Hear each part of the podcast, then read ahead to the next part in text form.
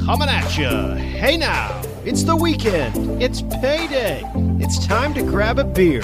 It's Brewing Company. Roll the open. I am not musically gifted at all. I sing in the shower quietly to myself. Matt Brubaker back here with. I had to think for a second if that was my name or not. My apologies. I still can't believe I almost forgot my name. This bird cage has had, I think, one too many helpings of bird seed tonight.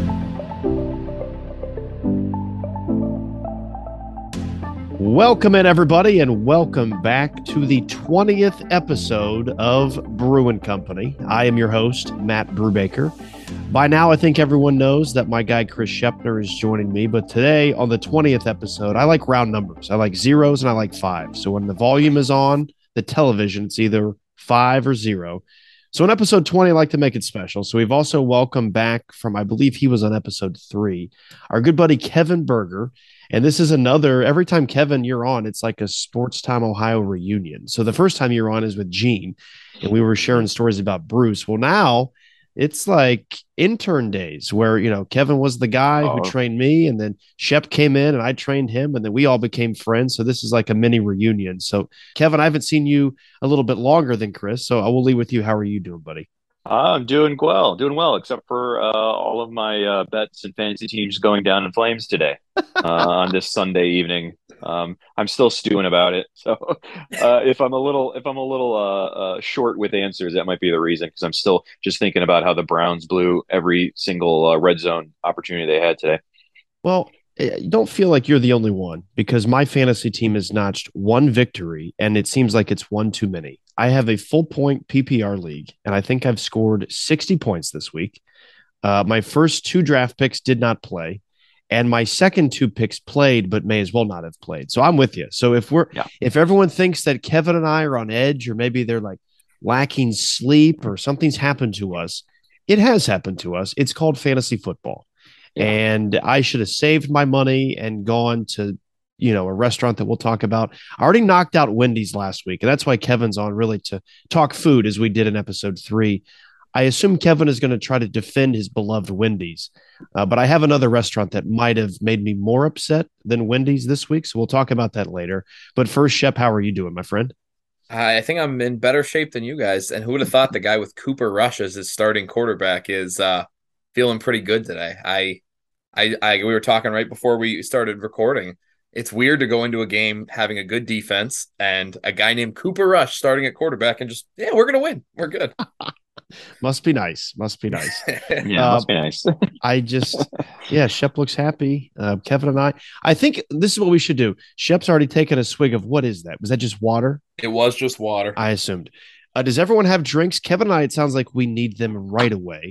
I uh, Um, I have I a have two one. liter of Diet Pepsi. I'm tapping off here. a two liter. Oh my God. well, this is from uh, I started this on Friday, so it's not. Oh, so you haven't done it all. I I, think haven't it's done funny. it all today. I think it's funny because the last time, Kevin, you were on, you had the blurred background on Zoom and you have it here. So when you held up the the two liter, Oh yeah, we couldn't see it. It was almost like a vulgar bottle because it was blurred out. All I could see is you. or uh or it's it's blurred out because uh we don't have the rights to show uh the uh, the logo right It's- Yeah, right. it's the- generic it's generic soda Yeah, it's generic soda. We can't even call it diet, and apparently Yeah. it took its, its it took its top off, and, and now we can't show the top half of the bottle either. Um, so he's going he's going Diet Pepsi. Shep, do you got something harder than Diet Pepsi? I, I've just got water over here. I may have finished the Oh. beers I had in my house watching the Buckeyes yesterday and then after the game. So Okay, well I I'm switching it up a little today. Uh, as you guys heard in the open, we've switched back to the original open. I only do two, and I rotate them every ten episodes. But I'm going today. I haven't moved the koozie out of here, but I'm going with a Modelo today. But when we talk Ohio State football, Shep, I'm switching to the 16 ounce Coors Light. So I'm, I'm keeping it fresh, keeping it fresh. So we have to talk a little bit about food. And it seemed like, Kevin, if you're wondering, our episode is one of the top three listened episodes so far in, in the Oh, first nice. 19. Shep, we gotta we gotta pick up our game. I still think Shep is the the real star of the show. I'm just the guy that kind of does some of the behind the scenes work. Shep's the man. And now since Kevin brings in a 90 plus play episode, maybe we hit 100 this week. Kevin, did you it. by chance listen to the last episode where I kind of bashed your beloved Wendy's? I heard a clip of it because I think you shared it on social. Okay, yeah, I think I heard that because you you were talking about Wendy's and um, I, I don't r- exactly remember the precise uh, uh, portion of it, but I think I heard that one clip of it. Uh, Dave Thomas from his grave and Wendy's, the little redhead, is scamming America. That's pretty much the point. The four for That's four, right. The scam. Yeah. Yeah. Four for four. Yes. Yes. yeah, Yes. I remember this. the four for four is is a complete hose or a hose job, and I think that sucks because when we did our like end of the show, it wasn't even a game; it was just like a segment specific to you. Mhm. We did our ultimate four for four, and to be Yeah. frank with you, I have not tried that yet. I need to. That's what we need to do, Kevin. Since we've had a terrible week in fantasy, tomorrow because you know Chick Fil A is not open. Tomorrow we should go and eat our chosen four for four and liven up the mood. Wow. Yeah. Have That, you done uh, that yet? Did you do it?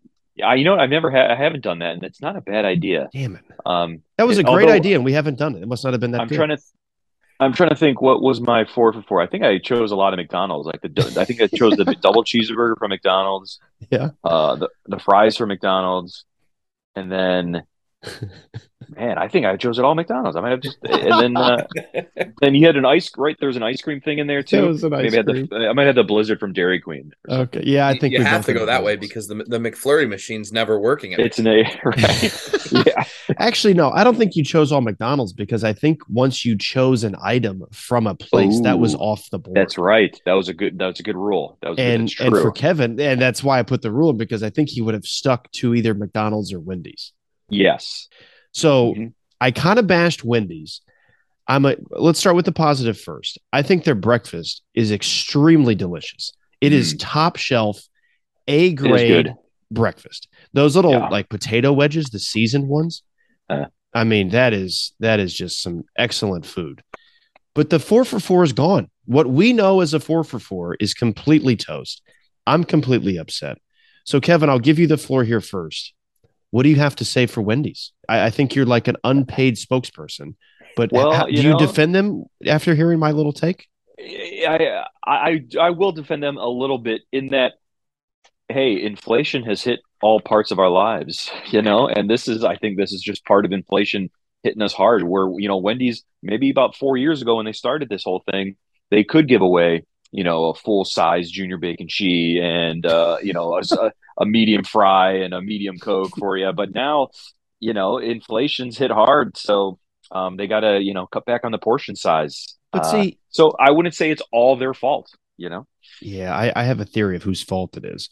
Um, I'll say this: I saw the portions that you would get for the new four for four, and little children would be pissed at the size of what they would be Yeah. getting. They're like, "Mommy, Yeah, where's where are these I, fries?" yeah, I when I did hear that uh, that clip that you had shared about Wendy's, and because I, I I started to think about it, and I was like, yeah, when that four for four came out, it was a great deal because you got a full size junior bacon cheeseburger, you got like a small fry, which is a good amount of fries, a drink, and, and the and the four piece nugget or whatever it was, Yeah. and it was it was a good amount of food. And and now I after seeing the portion sizes, it, they are much smaller. They definitely cut back. I have. And we uh, were in the good old days of the four for four. yeah, you know, back in the day, pre-COVID. By the way, I still think we're in like the Wednesday of the two-week, you know, flatten the curve thing. So it's been a really long couple of weeks. I have a great Wendy's four for four story of my buddy Porter, and then we'll shift into who I take down this week in Brew's money saving tip of the week. Maybe you guys know, maybe you don't, but my buddy Porter and I and his older brother Drew, we have started in the last couple of years to go on one Big Ten road game trip per year. So we started with, this is where the idea came from the Big Ten championship in 2017. We beat Wisconsin. 2018, we went to Michigan State. But in 2019, right before the world ended, we went to Chicago and to watch the Northwestern game, which, by the way, apparently Northwestern is getting a new stadium, which I mm-hmm. don't know why they need a new stadium. They are terrible. They have not earned the new stadium. It looks nice, but I think it's more for concerts.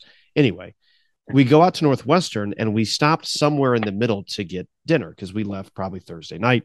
We needed something to eat we stop at this Wendy's, and I usually get back in the day the four for four, and it was it was top shelf. So his brother Drew is a little quiet, a little soft spoken, and he really didn't want to go to Chicago because when we asked him, "Hey Drew, what would you like to do in Chicago?" This was his answer: not be in Chicago. Hmm. So he was already not really feeling the trip and the drive. But he comes back. He was second to order. He comes back very tired and he looks down. He goes, God, I hope they didn't put pickles on this burger. He opens the bun up and they put pickles on the burger. He goes, ah, screw it. And he just, he eats it. He was just, he was upset. So Porter comes back and he sits down and he puts the tray on the table. He goes, God, that four for four is bullshit. I'm like, why do you say that? He goes, my four for four was like 13 bucks. I'm like, what do you mean? It's four dollars. He goes, no, man, it's it's crap. I got two crispy chicken sandwiches, a junior bacon cheeseburger, and another sandwich. I'm like, dude, it's not four sandwiches. It's Yeah. one of the sandwiches, the fries, the nuggets, and the drink. That's what's four dollars. He goes, God, I'm an idiot. But it's still, I mean, now the five for five or the biggie bag or the, you know, the ripoff of America 2022 is still a better deal than what he got a four for four for. But he was so mad. He goes, well, and he ate all four of them. I guess he was that hungry, but he got four sandwiches, came out to almost 14 bucks. He's like, this is a freaking ripoff. So he he he totally misunderstood the four for four deal. huh? Complete misinterpretation. Yeah. And okay. uh, he got four sandwiches. He thought he was getting like the ultimate Like deal. Yeah, get whatever you want for four bucks. This isn't Arby's when we were growing up and they had the five for five thing where you could get five roast beef sandwiches for five. Oh bucks. yeah. Yeah, That's maybe that's what he thought. Uh, so we talk about Wendy's. Kevin, do you have any other final thoughts before we rest our case on the Wendy's discussion? Yeah, I will say, um, I just just today for lunch I had um their pretzel bun uh uh chicken sandwich and it's fantastic. I, I I'll give it up to Wendy's where their premium sandwiches were the ones where they kind of like go all out on and are a little Okay. fancy about. They're they're probably the best in the game with that. Kev- Um, Kevin's big on the Wendy's ship, and he's also big on the pretzel bun. So I'm glad you got pretzel that, Kevin. buns, big time.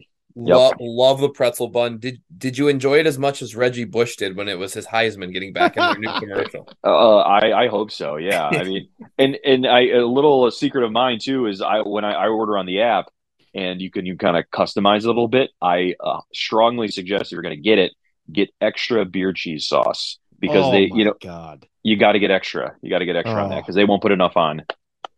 I think I've always said that I want a grapevine large pepperoni pizza to be my last meal.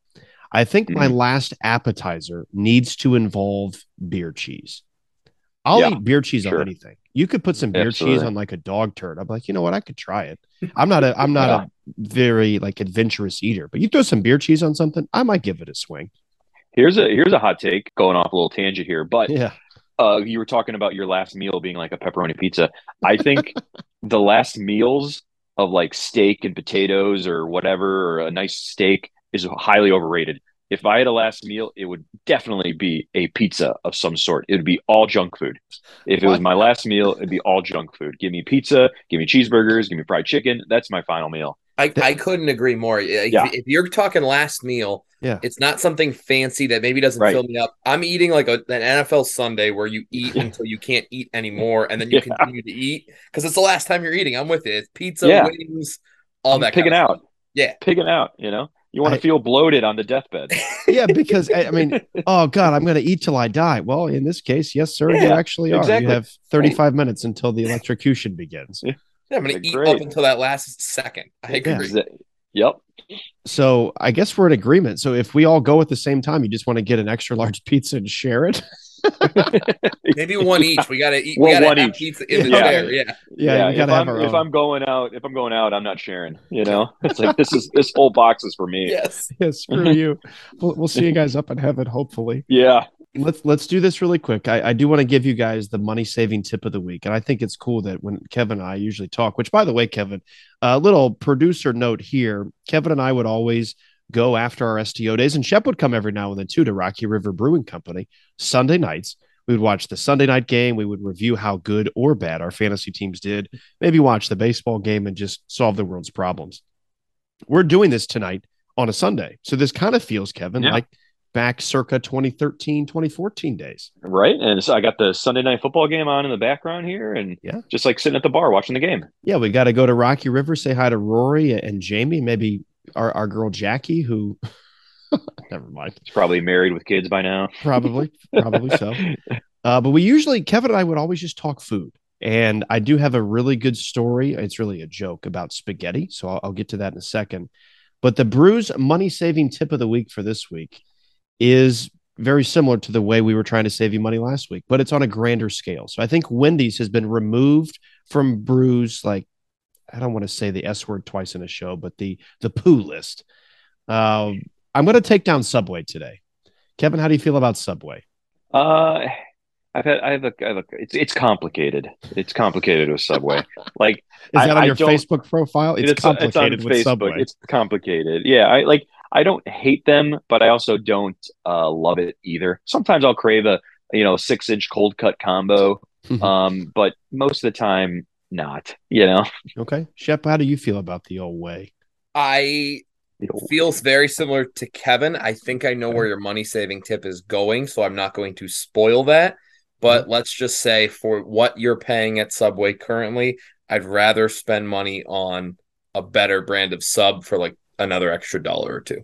See, mm-hmm. and this mm-hmm. is why Shep and I are good friends, and this is why Shep's the star of the show. He's exactly right. So last Tuesday, the uh, the intern or the the worker from Ohio State that comes into our office on Tuesdays and Thursdays, uh, we had to take some boxes to UPS. Right next to UPS was a subway. He goes, Hey, would you mind? He doesn't have a car. So I drove, but he asked me, Would you mind if we stopped at Subway so I can get lunch? Absolutely. Maybe I stop at Subway. I usually get the Italian BMT. I walk in behind this this kid. He's a kid, by the way. He's 19 years old. Like he wasn't even alive when 9-11 happened. It, it amazed Crazy. me. He goes, yeah. oh, today's 9-11. I'm like, Michael, how old were you when when 9-11 happened he goes i wasn't even born yet and my knee wow. instantly cracked because i was so your hip broke yeah so i was looking for the italian bmt where their whole menu was changed they've gone classy yeah. apparently and i couldn't find it it was hidden in the bottom right corner like they're trying to hide it from me and i can understand why because i saw the price of this the italian bmt a foot long mind you was $11.19 and that did not include chips, that did not include cookies, that did not include a drink. That was just a freaking sandwich. And I'm sitting there, I'm like, yeah. you know what? I was kind of craving Subway. Now I've seen the price tag. I'm good with the lunch I packed. So I'll say mm-hmm. this we, we talked about Wendy's, I, I pro Wendy's breakfast. I'm back on board with the Wendy's, and it's only because Subway has made me more mad. It's ridiculous. It's just yeah. the sub for and it's not even that good. If for eleven dollars and nineteen cents, I better be getting something more than just you know a half-assed thing of meat, a little bit of lettuce. And I'll tell you this: every time I go to Subway, I get it microwaved. And one time I went in there, and the girl's like, "You want it in the microwave?" I'm like, "Yeah." She goes, "Why?" I'm like, "I don't ask you why you put your hair in a ponytail. Just microwave the damn sub." And she looked at me like I had three noses. And she, and then, well, I, I, let's hold on one second. She also said, "Well, what is that?" I'm like, "You don't know what a microwave is? Have you stood too close to one for too long? How do you not know what a microwave is?" And I said, "It's that little box thing. Looks like a TV. It, it's right behind you." She goes, "Okay." Like, just make my sub, please. I don't need attitude. I get enough. I was in insurance at the time. I get enough attitude on the phone. Just make the sandwich, please. So, wow. Wendy's, you're back in Brew's good graces. I'm sorry that I took you down last week. I was a little frustrated. I just wanted a lot of French fries. Subway, not happy with you right now. It is not yeah. the way to go. Go somewhere else. Yeah. when we were when we were all like, you know, go back to STO days. Yeah. You know, for so for me, that's summer 2012. You could go to Wendy's and get three McDoubles, fries, and nuggets, and it was five dollars. yeah. You can't.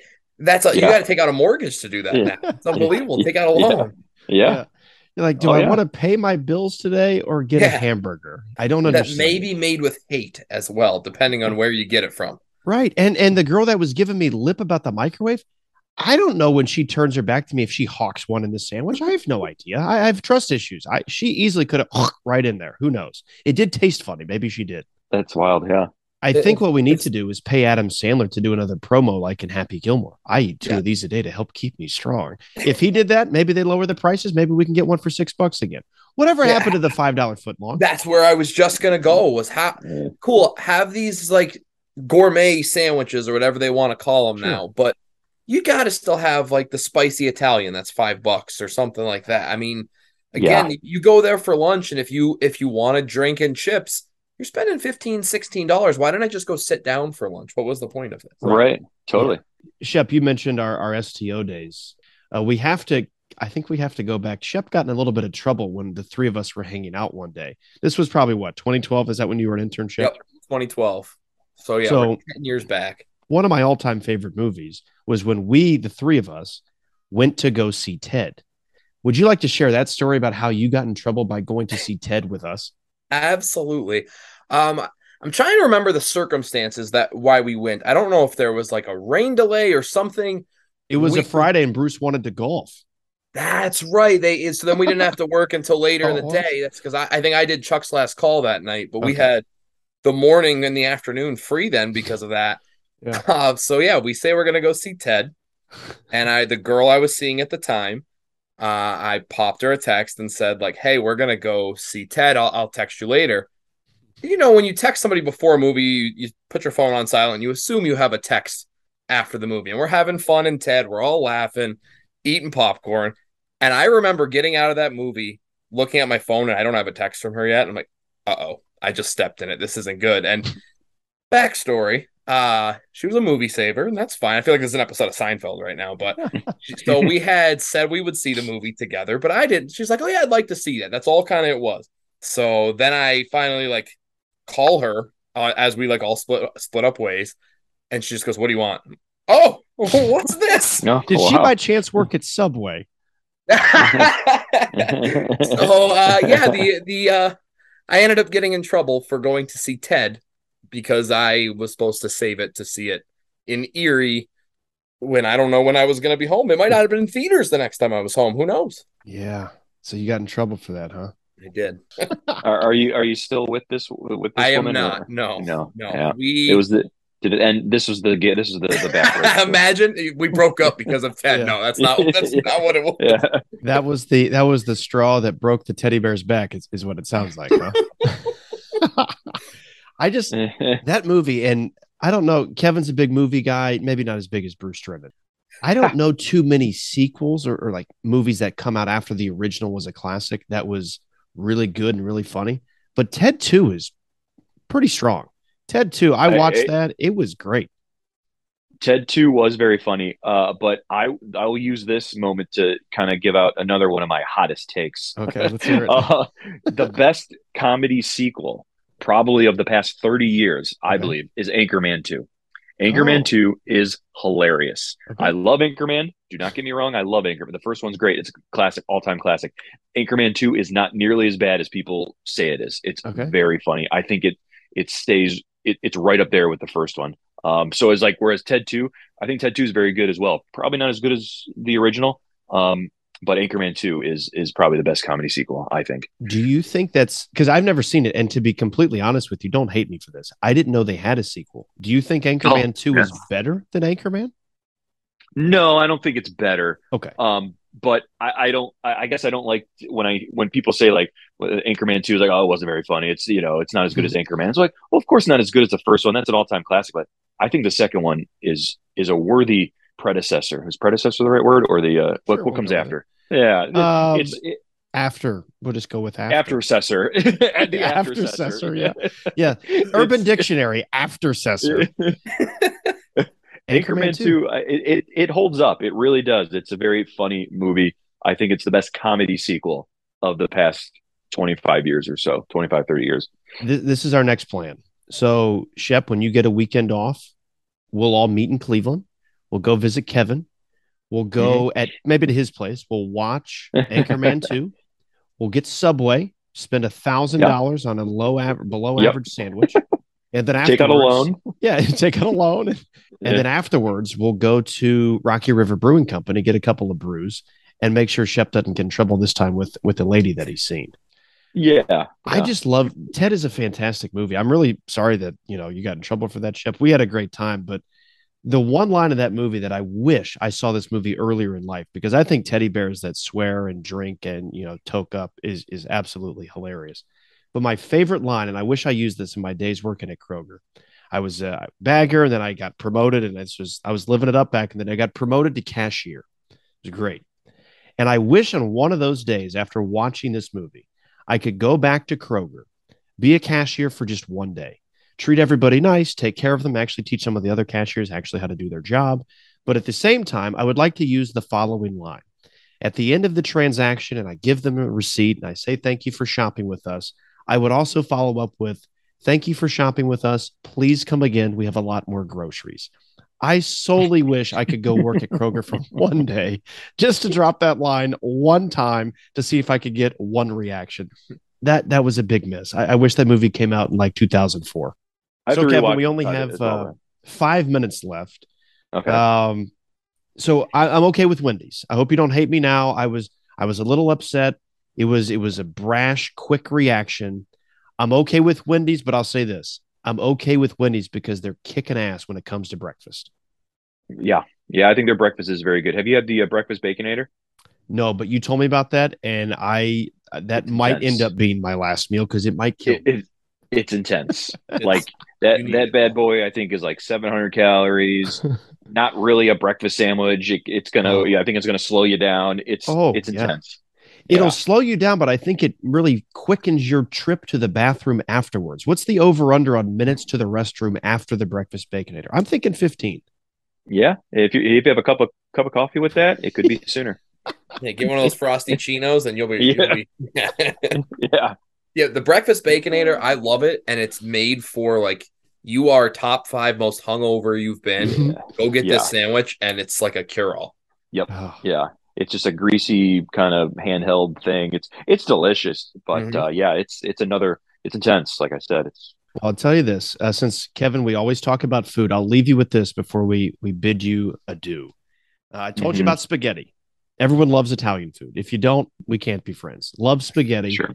So here's a story about spaghetti. It says this For several years, a man was having an affair with an Italian woman. One night, she confided in him that she was pregnant.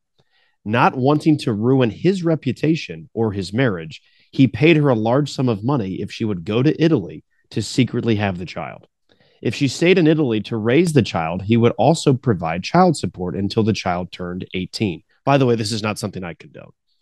She agreed, but asked how he would know when the baby was born.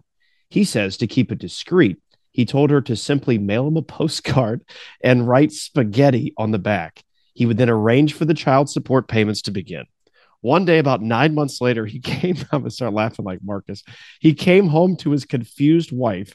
Honey, she said, you received a very strange postcard today. He goes, Oh, really? Let me see it.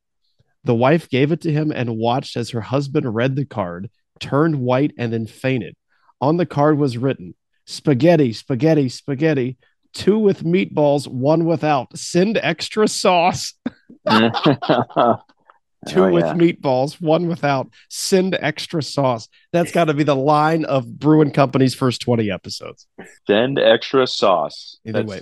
that's I like that one. That's pretty good. And I, I saw that. I'm like, that's that makes the show. That makes the cut. So Subway does not make the cut. Wendy's, you're back in my good graces. Kevin, it was great to see you. We'll have you back on as a co-host for for longer periods of time. We'll talk some food. Maybe we can get Gene back on. Maybe we get the big Bruce Drennan on, and maybe he takes over the show and we just throw up graphics and video. Oh man, uh, a little PTSD for me. Can I answer phones and get yelled at on the air when somebody makes it through as I'm not screening properly, apparently, according to Bruce? Yeah, you can do that. Kevin will throw up some video, and I'll tell Darlene to hit the mute button when the Bostonian calls in and swears.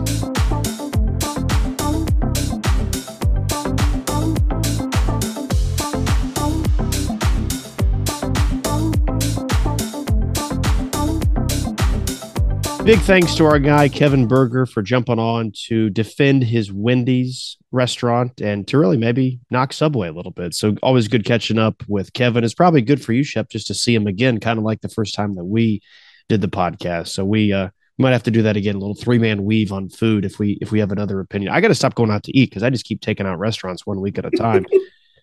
but let's talk some Ohio State football. We're going to talk two more wins, which is the most important thing, Shep. But I think for me, it was two different feels or two different games. Obviously, two different opponents. The Wisconsin game I was there for, and I lost my voice for basically two days afterwards. The environment was incredible. It was a night game. And I know Wisconsin now looks to be lingering and they're struggling and they're now two and three. They've lost their head coach. and it's it's tough times for for Bucky.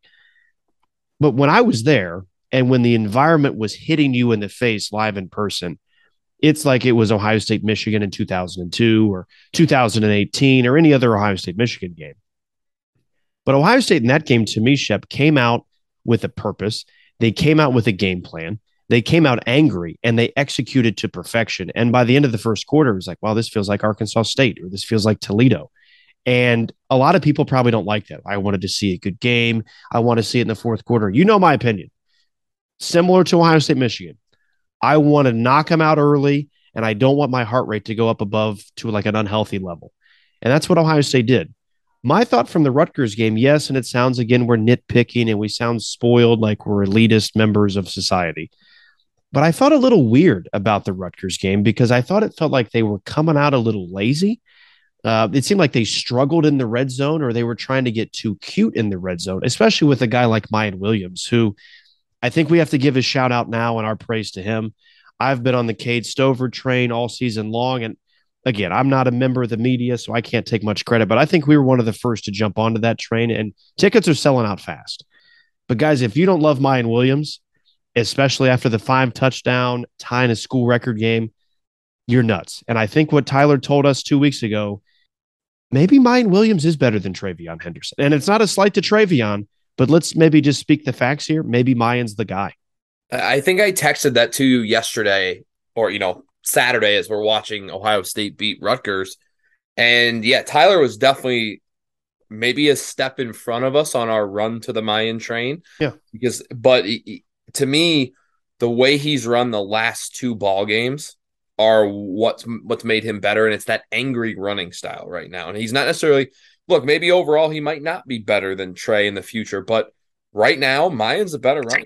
He's been unbelievable so far. And he just, again, he runs angry, he runs hard. Give him the shout out from the five touchdown game. But even, you know, he set the tone against Wisconsin. And I watched that game from an airplane. I think I missed a total of like eight plays. And then I didn't see the last like five minutes because I had to drive an hour and a half home after it.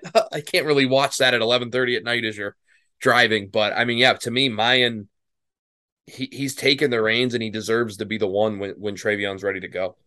Miyan Williams, I just he runs differently, and that's good because Schepp and I were talking watching the game Saturday. He's kind of like Beanie Wells, and we were trying to figure out the other guy if these people had a child. It's Miyan Williams, and I don't know if we got to that other guy of like who is he also like. Maybe he's just Miyan Williams. Maybe he is now the new standard is like six, seven years down the road. Schepp and I are icing both of our knees as we're watching as we're 40 years old. And we watch this young kid that we don't even know his name at this point, and we're saying, this is the next Miyan Williams. And we now have to welcome our guy, Tyler, who was maybe first to the party here. Uh, he. it looks like you're on a stakeout, dude. Are are you creeping on someone? You're in a hotel parking lot. You have a dark sweatshirt on. All I can see is your face. I know you have facial hair, but it's hiding some of your face. Are you doing something you shouldn't be doing right now? Like, are you going to get no, arrested doing this? I, I hope not. I, I have a reservation for this hotel. They know I'm coming, and uh, they had all sorts of uh, construction and highways shut down. So it took me an extra 15 minutes to get here than what I was thinking. So I just wanted to hop on and do this and uh, not be any later than I already was. You just remind me of Rose in Two and a Half Men stalking Charlie. That's what it reminds I me. Want, of. I want to take that as an insult, but I always loved Rose on that show, so I'm going to take that as a compliment. Well, I appreciate you jumping on, and like I said, I won't take up too much of your time because I know you're at a hotel, and I know you tomorrow have to deal with insurance, so you definitely need to get your sleep. But we were giving you credit, man. I, I think you were ahead of it. I, I feel, and I don't like giving myself credit. I feel uncomfortable doing it, but I think I was ahead of the game talking about Cade Stover. Man, you were ahead of it on Miyan Williams he does everything. And the weird thing is, I, I love Josh Perry. He did the game on Saturday as the color commentator. I found this really odd, and it was a weird comment after what a great first half Williams had. He said, Despite Miyan's great first half performance and three rushing touchdowns, I would really like to see him more involved in the passing game. I'm like, I seriously, the guys. Eh, we didn't know this at the time, but he they'd already talked about, hey, the school single game record is five touchdowns. Pete Johnson and Keith Byars I don't think he needs to be a pass catcher. Where he doesn't need to be JD McKissic, folks. Tyler, we got to give you credit, so we'll we'll let you lead here. You saw it maybe before we did. I didn't need to really see that to maybe believe he was a good running back, but now I fully believe your comments on saying that maybe he was better than TreVeyon Henderson. What do you say? Yeah, I still stick to that. And like you said, don't get me wrong. I'm I'm still on the TreVeyon Henderson train. I think that dude is is a monster in his own right, and I think that we'll see that as the season progresses. I think having I, I heard somebody say it last week, and I, I think it's really true. You, you don't have a, a one-two punch with Henderson and Williams. You've got a one A and a one B punch, mm-hmm. and I think that's becoming increasingly obvious. Um, I still think TreVeyon's going to have his games where he's the guy, and we're going to lean on him, and we're we're to all jump back on that the Trey train. Um, but yeah, I I've said from the beginning with Miyan, and it was really the start the first game of last season when he scored the first touchdown of the season, and it, it from there on. I mean, I've always thought that that he's that dude. He was the one that that got that gritty drive to put Ohio State ahead against Notre Dame. And then we saw yesterday he he tied the uh, the school record for most rushing touchdowns. But I, I, I jumped on right when you were talking about it, and I agree with you. I don't think that there's any comparison anymore he is like more of like a Beanie Wells, but I think he he's like Miyan Williams. And so I think there's going to be one defender on every team that Miyan Williams plays against that they need to go and get a, a tattoo and then small their back. This is property of MW. Um, but but you saw the uh, the physicality and the bowling ball technique of just running over guys. But then first first I think it was the first play for Ohio State of the second half breaks off a 70 yard run yeah. just right up the middle. And and again it looked I was thinking that looks like a Zeke Elliott run, mm-hmm. but then it it wasn't because Zeke would kind of sneak through and go untouched the whole way. But Miyan Williams ran over two guys and broke an arm tackle at the line of scrimmage and then ran the other 70 yards. I think his work in the offseason is really starting to pay off. He's he's slimmed down a little bit. He's gotten quicker and he's gotten stronger. I, I like you don't like to take credit, but I, I will on this one because I talked to you about it personally. Yeah. I think I talked about it on the first episode I was on that I'm I'm all about Miyan Williams. I, I think you brought up a the, the, second part of our comparison then because as soon as you you brought up the Zeke the Zeke part and maybe he does have the Zeke breakaway home run play because my first thought when he busted through on that long touchdown run was it felt like the beanie touchdown run against Michigan straight up the gut get through a defender and then take off but yeah beanie kind of gets caught at the end of that play Whereas we never saw that happen with Zeke, right? And I don't mean the the current Zeke state I have to watch on Sundays as a Cowboys fan. I mean the the Zeke we know and love from from being a, a Buckeye, but maybe that is the other piece in terms of comparison. And and I, I agree, M- Miyan might be the guy that defines this team when all is said and done, and what's so different between last year and this year, because we're just a physical, tough team, right? I mean, really, Saturday against Rutgers, I, I you know, that was the weirdest lopsided win, I think. I mean, I didn't feel like there was a crispness to the passing game where the last few weeks you just felt like everything was in sync. And Miyan really set that tone and kept those drives moving when, you know, maybe CJ didn't have his, his best performance, and that's okay. It's a good game to have, not your best performance. I like that you said that because, uh, again, CJ Stroud's 20 years old. Uh, Emeka Egbuka, Marvin Harrison, they're 19. Like, they're going to have bad days. And so, yeah, it's it's nice to know that you've got that security blanket that you felt like you didn't have last year. That if the passing game's not clicking, you know that Miyan's going to make something happen. And especially, we saw it against Notre Dame, and I think we even talked about it in that episode after that game. You're going to have teams this year that know that the only way that you're going to stop CJ Stroud and the trio of or the quad, I guess, of insane receivers yeah. is to just drop two safeties, man up on the corners, and just play safe you're going to see a lot of what we saw. And I, I agree with you, Schepp. It was it didn't seem quite as quite as crisp or quite as in sync, but there were still some great passes made, some great plays by the receivers. Um, and to to speak on the the physicality, I think you know that was the sting of the Michigan loss was still fresh for those guys. And then, oh, what's his face, the coordinator that's no longer there, made his offhand comment that Right? Josh Gattis. I, I, he, his name can be forgotten in my opinion. Not but, to be confused um, with Evan Gattis. There we go. Yeah, but he made that comment about you know Ohio State's just not a physical team, and I think your offensive line and your defensive line and linebackers and Miyan Williams they they sat on that and just let that stew all off season. But you know and what? Again, let's the, be honest. He wasn't wrong at the time. He he wasn't. He wasn't absolutely wrong. not here's here's Ohio State's goal, and here's Ohio State's biggest fans' goal and expectation. we're not looking to win against Rutgers. We're looking to continue to build momentum because we would like to beat Michigan. We would like to win a Big Ten championship and we would like to go to the playoff. And then that's when we really need to do what we're expected to do. That's maybe win against an Alabama and win a national championship. So, yes, 49 to 10. People are like, man, why are you guys breaking down 49 to 10? Why? The bigger goal is to look sharp, to get better, to improve. And when you're playing this well, you don't have as much to improve on. So now you're really trying to toe the line of perfection. And there were some some issues on Saturday. So yeah, you might get a little upset that you know we're talking about you guys. They won by 39. Calm down. They played well. We're not calming down because we're looking, you know, mid January. We're not worried about early October. The other thing is, I don't think, I don't think anybody expects them to be a finished product. And I'm not saying I Mhm. want them to scuffle at times because I don't. I'd like to beat everybody by by hundred. Me too. but i- i- this is stuff to build upon right and to see all right this is this is by the way this is the how good they can be Mhm. when they don't play their best game right and when you Yeah. have things like that that aren't working and, and tyler you said it perfectly i thought with complementary football on the offensive side of the ball and just to be able to know all right this game we can lean on on this set uh, whether it's the passing game or the running game and then vice versa when you need it in the future Schepp and I were talking Yeah. yesterday. I think Tyler, I, I didn't know if you could or couldn't text, so we just texted together. So don't think we were cheating on you. I'm I'm hurt. I'm hurt. but sorry. Continue. That that's Schepp. He's actually stalking me in the car. That's why he that's why he turned the light on. He's like, crap, I think I've been had.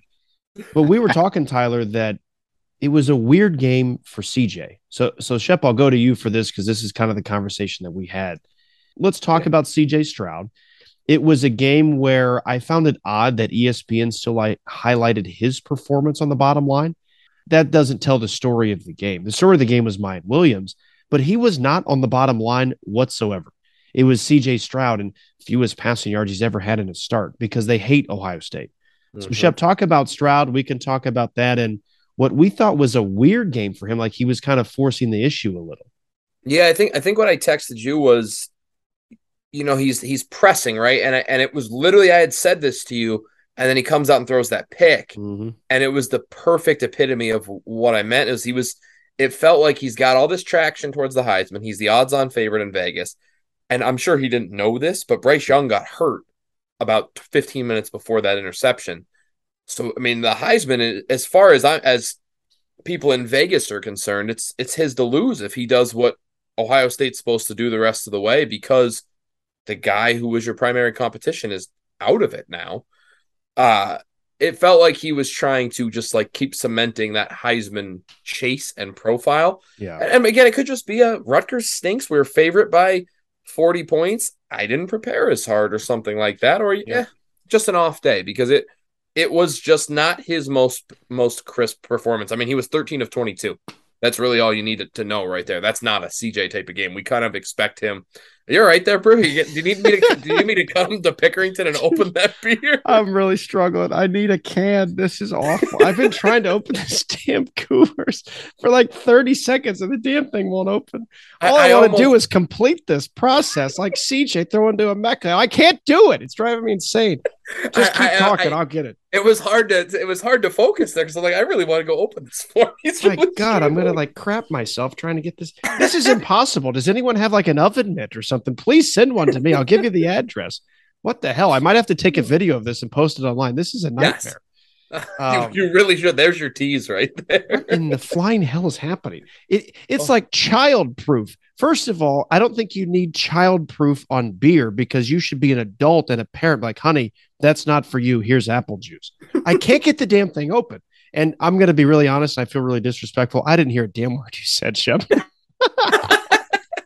I can't get the damn thing open. It was it was everything we texted about, so we were good there in terms of yeah. Again, CJ just wasn't as crisp. Is that?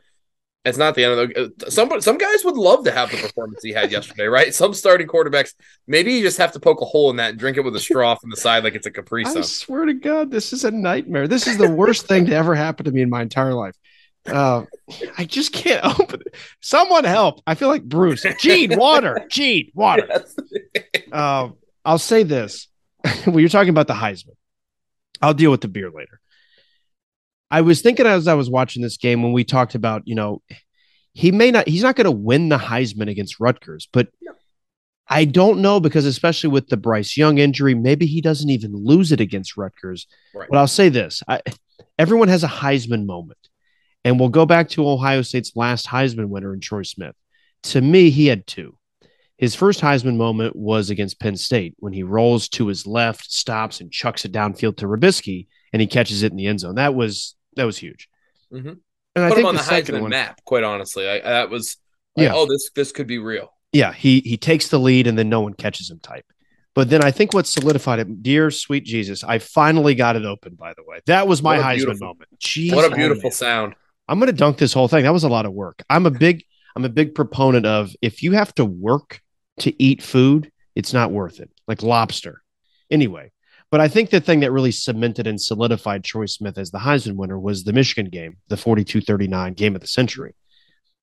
I don't think you're even if you played great yesterday, that's not going to win you the Heisman. You're not going to get your Heisman moment against Rutgers. No, you're So- just trying to compile stats at that point. That's really all that for a Heisman season. That's what that a game like that's for. Correct. Now, what you can do, maybe, and this is this isn't a long shot, but what you could do is start a campaign like what Mike Williams did. So I don't know if it necessarily hurt him, but like I told you, Schepp, and we've talked about this already. Again, I'm not concerned about the individual awards. If he doesn't win the Heisman, but he's still the guy that leads us to a national championship, I'm gonna love CJ Stroud until the day I die, and, and I'm gonna eat that pizza thinking, God, I love CJ Stroud because you can make the argument, and it would be an argument because people wouldn't like this. You can make the argument that Craig Krenzel is a better quarterback than Troy Smith. Why? Solely because he was the guy that led his team to a title. That's what Troy Smith's resume lacked in 2006. I understand Troy Smith is way better than Craig Krenzel. But if CJ doesn't win the Heisman and then he wins a national championship, he never has to worry about trying to open up this Coors Light in Columbus again. Someone will do it for him. And then if he just so happens to win the Heisman and win a national championship, the city is his. He'll be the mayor. He'll do whatever he wants. I, I think CJ's earned the benefit of the doubt. He's still my guy. In mm-hmm. CJ, we trust. But I think I've lost a guy. I think Schepp and I have lost a guy. And Tyler, you might join in this as well. I, I want. I, I believe I started this campaign. I would Yep. like that out there. Yep. So here's here's the thing. We're all leaders here. Remember leaders and legends? We're all in the leaders division. I think I was first on the Cade train. Tyler easily was the Miyan guy. Schepp on the other side was the first to jump off of a very slow moving Denzel Burke train. And I'll just start with this and then Schepp, I'll circle it over to you because I think you might get a little hot on this one. I find it interesting that he's changed numbers again. And when I saw the first touchdown, which by the way was really our only like, well, we had two busted plays, and they were both against Burke. But I'm I'm watching, and I, I knew last week Cam Williams was out, and I knew that Denzel wasn't playing. And I'm like, who's this 10 guy? Maybe he's young, maybe he's a freshman, maybe he's thrown in a little earlier than he's expected to be, and maybe it's a freshman mistake. Not, I don't know, 15 minutes later, I'm like, oh, that was Denzel Burke. It was his high school number, apparently. So that was against Burke. And then the next longest play, the 26 yarder that was floating. Remember, I texted you that, Schepp, floating up in the air. His ball skills on that were subpar best. Is Denzel Burke the next Shaun Wade? Uh, If he goes in the first round because of the pedigree of Ohio State, he might just be. I, I you know, the, the things I wrote. I, I took some notes sitting here, and one of them was was a very uh like get Denzel Burke out of the game. Same thing I've been saying because it was just eh, you know Tyler broke down the Jim Knowles defense perfectly. I thought in the last episode to inform us like this is what they do. Sometimes they give up big plays, and I, and I think we all agreed we can live with that.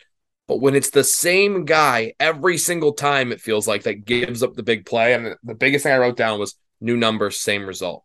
It, Yeah. It's it felt like the number change at this point. I, I'd like to hear more because I could just be getting on somebody for changing their number for no reason. I'd like to hear what went into that. Was this like uh I need to go back to my high school days when I was good, so I'm changing my number because it didn't work at all. You know my theory on this? I, I might have said this to you when we were in Cleveland. I always said because for the time that I was in Cleveland working, the Browns, the Cavs, and the Indians were all terrible. Mhm. And at that time, at least for the Browns, they went through like a, a whole just upheaval of one coaches and quarterbacks, and that's the expected. But then they started changing and upgrading, if you will, their stadium. And then they changed the mascot, and then they changed the logos, and they changed the color scheme. And I told a lot of people, I said, they're doing all of this to make it more exciting and make it more cool for the fans to distract you from the product that's on the field. That's what I thought. Because you can window dress all you want. And I think Ron White says, you know, if you put a $2,000 suit on a pile of crap, it's still a pile of crap. And it's just, you know, you're, you're distracting. I'm like, oh, look at the pretty lights over here and look at the, the new billboard here with the same products on the field is terrible. Oh, we had no idea that the team was terrible because, you know, look at the new puppy on the sidelines. I wonder if the number change was like disguise. Like, hey, mm-hmm. you know, if someone beats me on third and six on a slant, they're not going to know who number 10 is. If he should, if he was going to change a number, maybe he should have gone back to 29 because that's the number mm-hmm. that kind of Yes. You kind of rolled with them. Um, That's what I, I found it very interesting personally. Um, the last two games, the uh, the Toledo and Wisconsin game, when he had his his errors, I was like, I was justifying it. Like, you well, know, he he's didn't got play a- against injury- Wisconsin. or- yeah, look it how was good uh, he played. Arkansas State and Toledo. You're, you're absolutely right. I thought maybe it's just maybe he's got something going on. Maybe it's just you know fluke, busted plays, whatever. And then, but you see the same stuff that the touchdown that he gave up. Yeah. I think I could have played, and I am extremely out of shape. For those Oh, that, that have yeah. never met I me, couldn't I'm- even open I'm a Coors Light. yeah, I'm I'm a I'm a big big guy, bordering on overweight, kind of husky. I, I can't run ten yards without needing to sit down and have a cheeseburger. I could have played better defense in that corner of that end zone, and it, it was just mind boggling. I mean, I had the same thought. I was like, who is number ten, Yeah. and why is he on the field right now? I don't know. I got to think that maybe when uh, when when Cam Martinez comes back, um, you might not see as much of Burke. You, you've got your two Yeah. freshmen that are floating around making plays. So I don't know. I I I wish that we didn't have to have that conversation because I still like Yeah. Burke I did and he did such a great job last year. You kind of wonder what's happened that he's not producing like you think he should. But uh, I agree with you guys. Sean? I think definite issues. Yeah, Tyler, I'll I'll back you up with stats from that Wisconsin game with no Burke.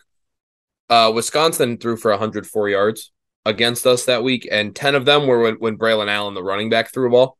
So, I mean, realistically, oh, to the quarterback position, that defense minus Burke gave up 100 yards. Yes, obviously, it's not just him, right? We, we, I'm not, none of us are naive enough to say that, but he's clearly, clearly been a problem because that's where the big plays tend to come from. And I'm with you, Cam Martinez, especially the way he flies around the field just in pursuit of the ball carrier. I'd rather have a guy like that on the field right now. And if he's going to get beat and give up a, a big play, play the kids, play Cam, and and phase out Burke, and and maybe put him back in the slot. See if some of that magic comes back that way. Once we bash people, lift everybody up.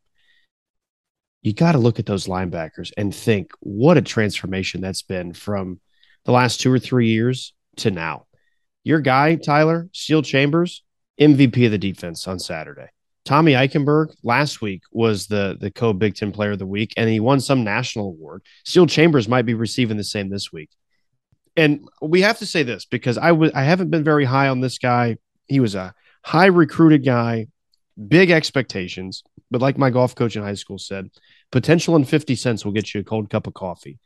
Zach Harrison might have played his best game as an Ohio State Buckeye on Saturday. He was in the backfield, Absolutely. forced a fumble, had that deflection where your guy still had the interception. Zach Harrison played outstanding. The linebackers have been great. so is Jesse Mirco. By the way, ESPN still hates the Big Ten because they called him Jesse Micro. So some idiot at ESPN either is texting the teleprompter to someone and autocorrect thinks Jesse Mirco is now Jesse Micro. But in a macro way, Jesse Mirco really can take a shot. And I think maybe the other storyline of that game against Rutgers was the was it a fake? Was it not? What's the deal with two guys that used to be on the same coaching staff as coordinators? Uh, Tyler, since you came in, it still looks like you're on a stakeout mission. I don't want you to get caught before we end here.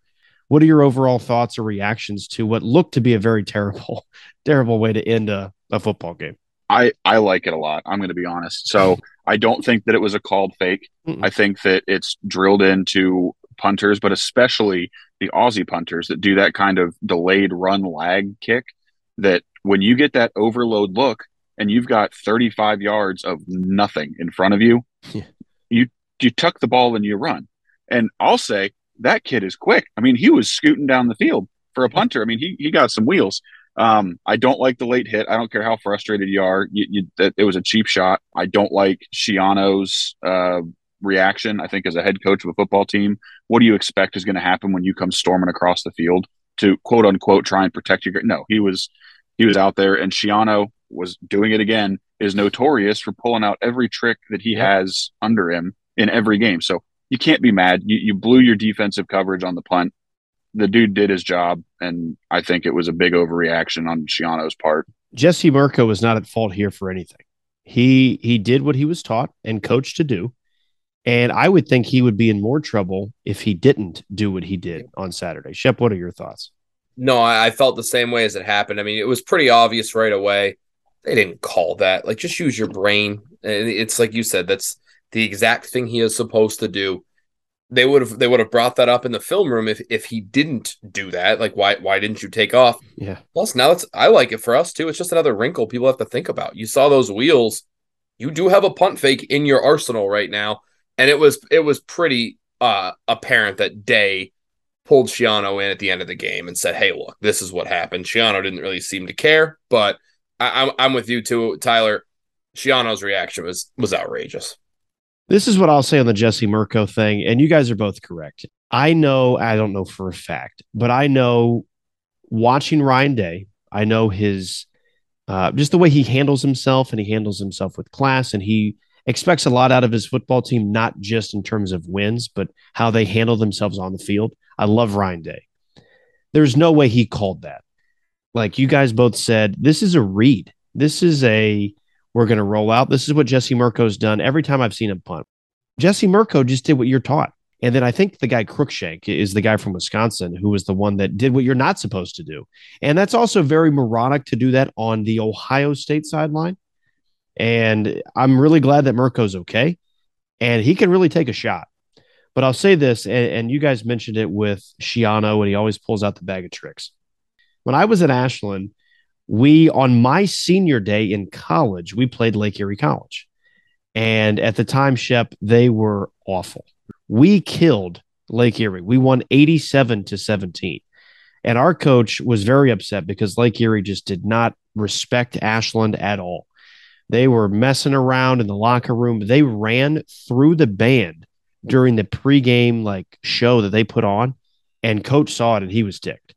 When teams and and coach has said this a couple times to me uh, on the record, when teams start pulling out those bag of trick plays, they've admitted defeat because your regular, what you would expect to see on any given Sunday or any given Saturday, those plays, when they don't work, you have to revert to backyard football when you're in junior high school.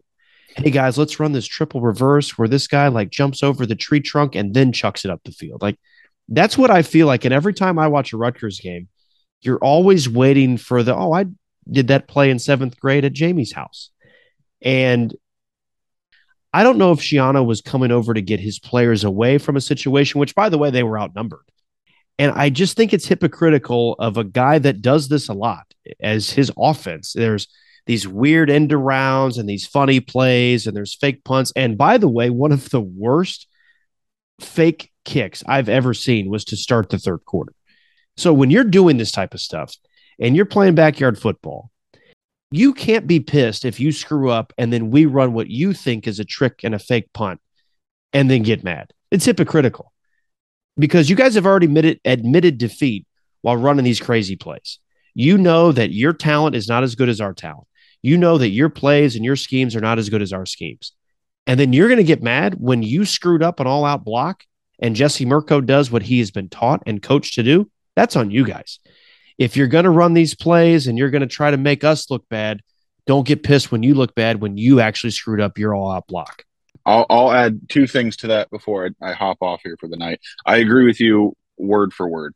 Uh, it, was a very hypocritical moment, and and I'm glad that you recognize that too, because even even the announcers didn't quite get it right. It it was not it, was not even a, a necessarily a read. I called it a read earlier, but it w- it was blown coverage on the punt block. Right. They had no the- guy over. The Rutgers, yeah, the Rutgers, they didn't hold contain and they they smashed four guys into the C gap and it just left Mirco, I mean, wide open. So Mm-hmm. from from the player's perspective, from Jesse Mirco's perspective, you're damned if you do, damned if you don't. If you just punt the ball, you're going to get chewed in film. Like, do you see all of the green in front of you with no jerseys? Why didn't you run? If you if you run, you're, there's you know a, a controversy that happens. Um, but it, the only I- I controversy is because the guy hit him late. If Yeah. Jesse just runs out of bounds and no one hits him, then it's like, oh, that was a great play. And no one even thinks that it was an all out block or a fake punt. It was just, wow, that was pretty innovative. And, and the last thing I'll say is about Schiano. I don't think for a half a second that he was running over there to defend his players. They were outnumbered. Obviously, You you're the think so? away team. No, I, because here's the thing: you've got guys to do that. You've got grad assistants, you've got assistant coaches, you've got just staffers on the sideline. That their literal job, well, part of their job description is if crap hits the fan, you run out, you separate players, you just herd guys back. Hmm. And what you'll see every coach when it when a when a scuffle breaks out like that, the coach comes out maybe to midfield and they're just yelling their head off, waving their arms, getting their guys back. You you don't as a head coach come blazing across the field and expect good things to happen. Well, we have Um, to say this, Tyler, before we let you go. One, I guess your stakeout time is over. You didn't find your guy. But two, when you speak, we should listen because Schepp, he was already right on the Miyan Williams thing. And then Miyan just proved him correct right afterwards. So I guess we have to listen to you. I, I think that the sad thing about that is that is what was really the most talked about part of the game. And it shouldn't have been. I think it stinks that we're talking more about this quote unquote fake punt than Miyan Williams tying a school record for rushing touchdowns. So the last word can go to you, Schepp, as the star of the show, to maybe put a bow on this and, and tie it up into a nice knot. Uh, what were your last thoughts on this, and, and how how can we move forward from talking about this to looking forward to Michigan State? Yeah, I, I I'm with you. Is that that was the first thing that anybody really paid attention to when Miyan's over here nearly running for 200 yards, tying a school record in terms of touchdowns, and and like Tyler said, if they put him out there for one more drive, he does both of those things, no problem. So. Yeah, it's just annoying that you know Schiano kind of gets into the into the press clippings here and gets to throw a little rant. It reminded me very much of the episode of Friday Night Lights where the coach is uh, like everything's going against him in life and he just gets pissed off and he runs onto the field and tackles the player and says that's how you make a tackle i mean you don't see a coach like you said tyler you don't see a coach ever get that far across the field unless it's the end of the game for the handshake and oh by the way you do that at midfield so very very bizarre and annoying that it's still what's talked about but i think the bottom line is two good wins they won them in different ways they won one by being as crisp as humanly possible and coming out and just jumping on on Wisconsin and never giving them a chance. And, and then the Rutgers game, there was some mistakes. Like you know, I I'd like Abuka to stop fielding punts like he's Willie Mays Hayes. Yeah, that's got that's got to quit. But you know, if that's your only couple things that, that we're talking about negatively, Yeah. these are the weeks to do it. Let's move on. Let's go get another win. Michigan State's not very good right now at all, so let's keep beating up on some teams and keep getting ourselves sharp as we get ready for the game at the end of the year. for Tyler, for Schepp, and for myself, I think we're looking bigger picture. But I think we're looking down the road to late November, early December, and then God willing, New Year's Eve, and then January the 12th or whatever the day is. That's why we're having these discussions. I want everyone to know this. Schepp, Tyler, and myself, we're very happy with the last two weeks of Ohio State football but I think it's cool that we're also having these like frustrations in a 49 to 10 win, and those 10 points were gift wrap. But I'm looking down the road. I will leave you, Tyler, with this because I think it's a good note. We talked about toughness, we talked about physicality, and we talked about like leaving your mark.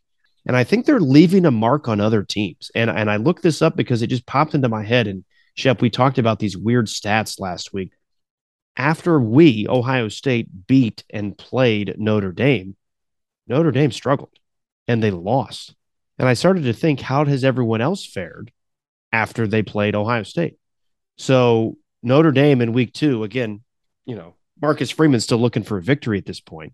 They go out and they lose to Marshall at home. The next week, again, the next two opponents are a little weird because they're not marquee, like top of the tier opponents.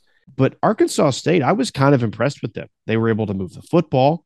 But Arkansas State the next week lost at Memphis 44 to 32. So the trend continued. You go to Toledo, who again, my guy, Huckleberry Finn, I still think it'd be cool to see him in an Ohio State uniform next year.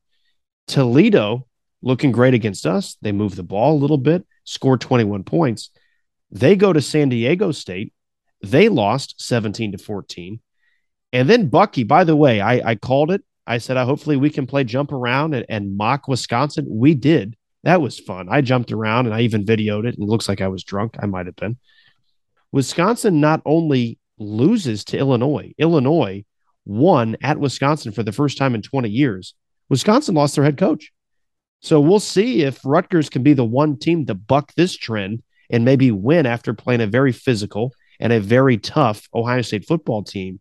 So I know we were a little critical about a couple of things and a couple of guys here and there, but this team is tough and this team is leaving their mark. And I think they're making statements. Uh, I got to I got to say this really quick because I've told Schepp this once we're done recording that I probably listen to the podcast before it airs on Fridays at least three times. And then I listen to the actual episode just so I can, if nothing else, guarantee I get one play. Just I want to make sure someone listens. And if I don't listen to my own podcast, that's like trusting a skinny chef. Like if this if the chef is skinny, I'm assuming the food sucks. Mm-hmm. So I at least listen to the podcast just to make sure it sounds good. But by the time I've listened to it for the fourth time, I'm like, man, that Bru guy's annoying as hell. That's why Schepp's the real guy. But I was listening the last couple weeks, buddy. You sound an awful lot like Nick Wright from Fox Sports One. now I don't like Nick Wright, but I like you. I. I. like you. But just like the way you speak and your mannerisms, you sound a lot like him. And I, that's a compliment, by the way but I like you. I don't like Nick right. but it's cool. And I think because, you know, Schepp's on ESPN and you're polished, you're great, man. And I just think the way, like the way maybe you say things, I'm like, did I, did I host with Nick Wright? And if I did, I'm gonna have to tell him that I hate his takes on LeBron James. Yeah, yeah. Enough of the LeBron talk with him. Yeah, shut. And, and that's from a Cavs fan who went to the parade. Enough of the LeBron talk with, with Nick Wright. I just don't like him. But I mean, again, he's probably a great person. Speaking of great people, I, I, have to give a couple of shout outs, and usually I like to give my shout outs early, but Kevin was on and I had to talk about Wendy's and Subway and spaghetti. I went to the Ohio State Wisconsin game. I was able to still text you. It was weird to see no Denzel Burke and no Jackson Smith-Njigba. But I didn't know this for a couple of plays. I'm like, where the hell is Jackson? I'm looking for him. I knew he wasn't playing, but I was like, is he not even here? Is he in pads? And a couple, I always love going to games by myself really, but I went with my my buddy Lance. But I always love just meeting and becoming friends with the people around me that I watch the game with. Because to me, it's about community. It's about sharing that passion and that love for the team with people you don't know. You're you're automatically friends. So we had I had two students to my left. We talked a little bit about the game. They were great guys. Lance to the right, great guy. Well, most of the time. Uh, he bought me the beer right before he left at the end of the third because he was past his bedtime. But then we also had like a, I think a family or a group of like five or six of us behind, and we were talking about like Abuka is just incredible. But the one guy, I think he's from Worthington, and he's like, man, I don't, I don't see Jackson out there. I think he's in street clothes on the sidelines. So the two of us became friends. I'm like, man, you got great vision. That's awesome. That sucks that he's not playing, but thanks because I was concerned. So I was talking to them throughout the game, and you always find those other people that you don't know to high five when something good happens. Well, I had like seven of them. I had this one guy that was directly behind me, and he's talking about Emeka Egbuka. He goes, How do you spell that guy's name? I'm like, It's E G B U K A. I mean, he's a stud, and it's it's pronounced Abuka. The G is silent. And the guy goes, Oh man, but he's a G. The G's just silent. I'm like, That's good. and I'm going to get that in the podcast. So I told him I have a podcast. And he goes, Well, I'll listen, but make sure you, you shout me out. So I didn't get the guy's name, but shout out to the guys, the the whole group that was behind me. The I guess it was this guy, the the G. Uh, it was his dad and mom right behind me. I, I just love that part about going to Ohio State games, just meeting people that you you don't know and you may never see again. And we became instant friends. So shout out to you. And now he knows how to spell Abuka. It's pronounced without the G, and we know that Abuka is a G. Uh, the second thing that I want to shout out is a good friend of mine, Megan. We went to college together she would always come to every tailgate, her and her sister, and we would always just hang out and catch up. And so she now comes to visit me when I'm working the games outside at our booth. And she had her parents with her on Saturday. And after her and her dad went to go to, I believe it was the the skull session. Uh, her mom stayed behind, and Schepp, she's also a big fan of yours, by the way. She's like, "Man, he's good. You got to keep having him on." I'm like, "Don't worry, he's going to be on to the end of football season."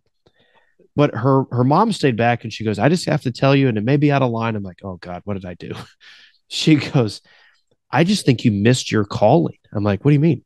She goes, "Well, I've listened to your podcast a handful of times. Megan's kind of let me know about it." and, and you're good. Like you're, I'm like, well, I appreciate that. That's very kind of you. And I want you to know though that like I at least did this. Like I did it for four years in college on the radio. I did a radio show, and then I did it five years, quote unquote, professionally.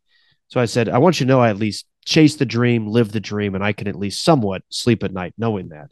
She goes, well, I just wanted to tell you that you're just a natural.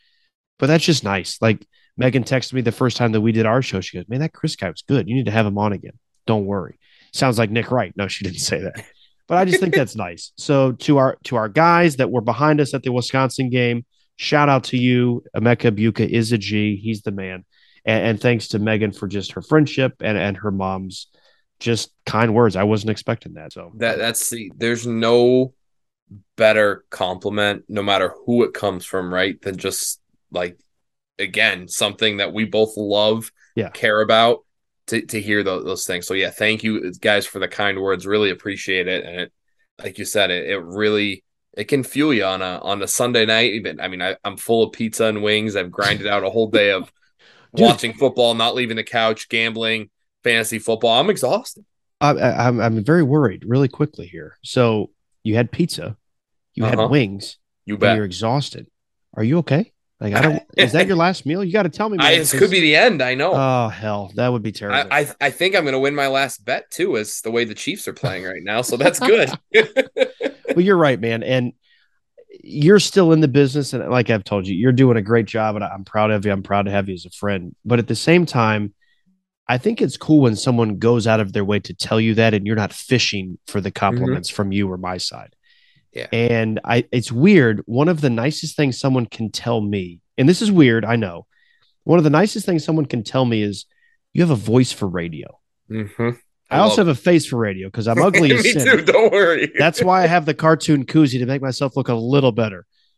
But I just think that's really nice. And again, I don't I don't do it for the the compliments. I definitely don't do it for the money because I, I don't make any of it. I wanted to make sure if if someone's going to go out of their way to say something nice to me, I'm going to at least one think of in person. But then two, maybe they'll listen to this one and then they'll feel the appreciation and the love a little bit more too. But Yeah. again, going to those games, man, I I wish I could go to a all still so I could tailgate with Megan and everyone else and, and build that community up again. But it's also fun going to those games and just meeting people that you may never see again. But I'm never for, I'm never going to forget those guys. Mhm. They were just good guys. They, they were fun to talk to, and you always look for the high five guy. And I had like seven of them, and it was fantastic. I, I think that's brings you back to really why you started the pod, right? That's the whole point. That's- it's the company exactly. you keep, and that is exactly what's so cool about sports. And I think the people that don't understand like why we're as zany as we are about Yeah. about sports, yes, we care about the wins and losses, but there's a deeper meaning as we talked about the first time I was on. It is just there's so much that can come from it. The brotherhood of it, like Right. yeah, I went to St. Bonaventure. Going to the A10 tournament every year is my favorite weekend of the year because it's me and my family, so to speak, Right. going and, and hanging out and catching up and all the people that I haven't seen in a long time. It's the best. That Ryan Day's talked about that, and I think it's cool that this year is 100 years of the shoe. And again, I don't I don't like to swear too much on this, and I guess I'll use the S word twice. But again, I just give a shit. Mhm. And it's not just about if we win or by how much or did CJ look great in this game. I think sports is really cool because it it unites people that maybe would not be united otherwise. Yeah. And we talked about in the first episode. I, every time that I do a podcast, it's like a mini reunion. I have no interest in going to any of my high school reunions. The people that I want to talk to from high school, I'll talk to you. I don't need to go to Brewdog and Canal and spend a thousand dollars to see people I didn't like 20 years ago. If I like you, I'll keep in touch.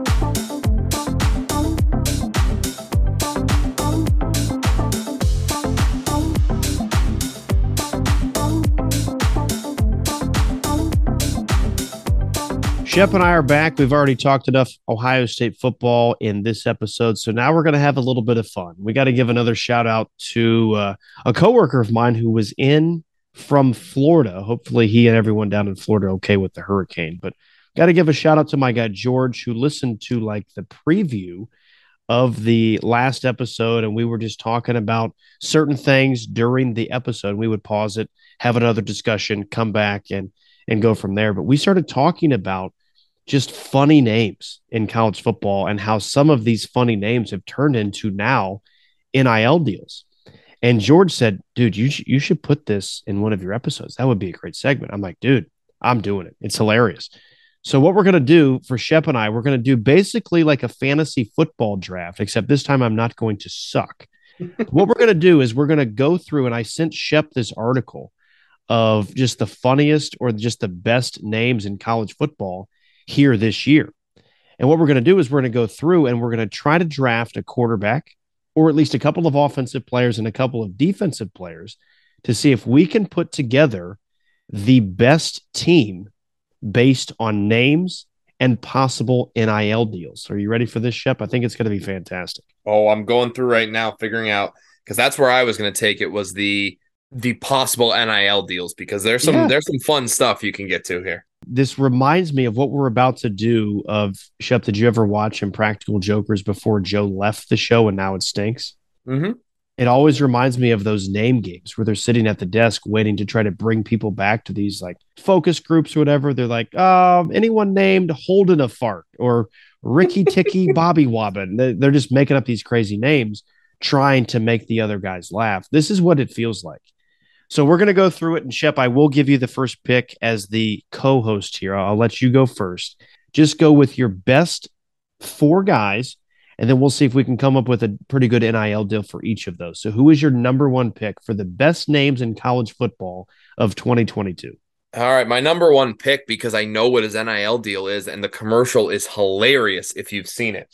that would be wide receiver from Nebraska, DeColdest Crawford, who has literally filmed I think it was like a heating and cooling commercial because exactly right. of his name. It's it was made for NIL. Like it's uh-huh. it's unbelievably funny.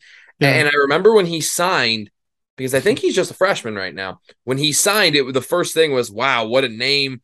Like, and he's very good. So for Nebraska to get him was kind of crazy but this is what NIL was created for. And immediately within like a week, he had this deal. And yeah, if you haven't seen the ad, it is unbelievably funny because he's just kind of awkward at the beginning. And then like the, the two guys that are in it with him are, are just trying to be funny. And it's, it doesn't really work, but it's very funny.